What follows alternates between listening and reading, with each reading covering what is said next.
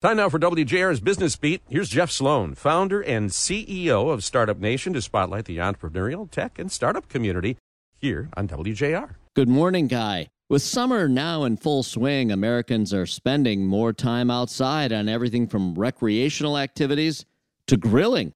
And when it comes to grilling, a recent Harris poll commissioned by Omaha Steaks found that while 40% of Americans have cut back on other purchases, more than half, that is 55%, are unwilling to sacrifice their summer grill outs with family and friends.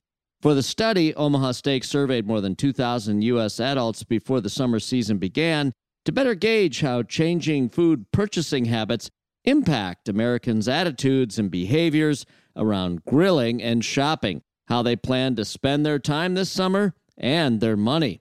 Here's the bottom line 9 out of 10, 92% to be exact, of Americans surveyed look forward to grilling this summer. Even 85% saying that they would like to do even more grilling this summer versus last summer, despite the higher costs.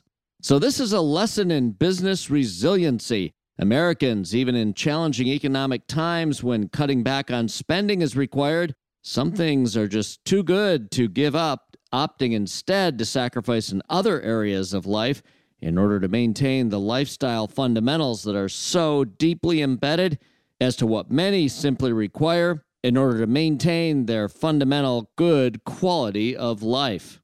I'm Jeff Sloan, founder and CEO of StartupNation.com, and that's today's Business Beat on the great voice of the Great Lakes, WJR.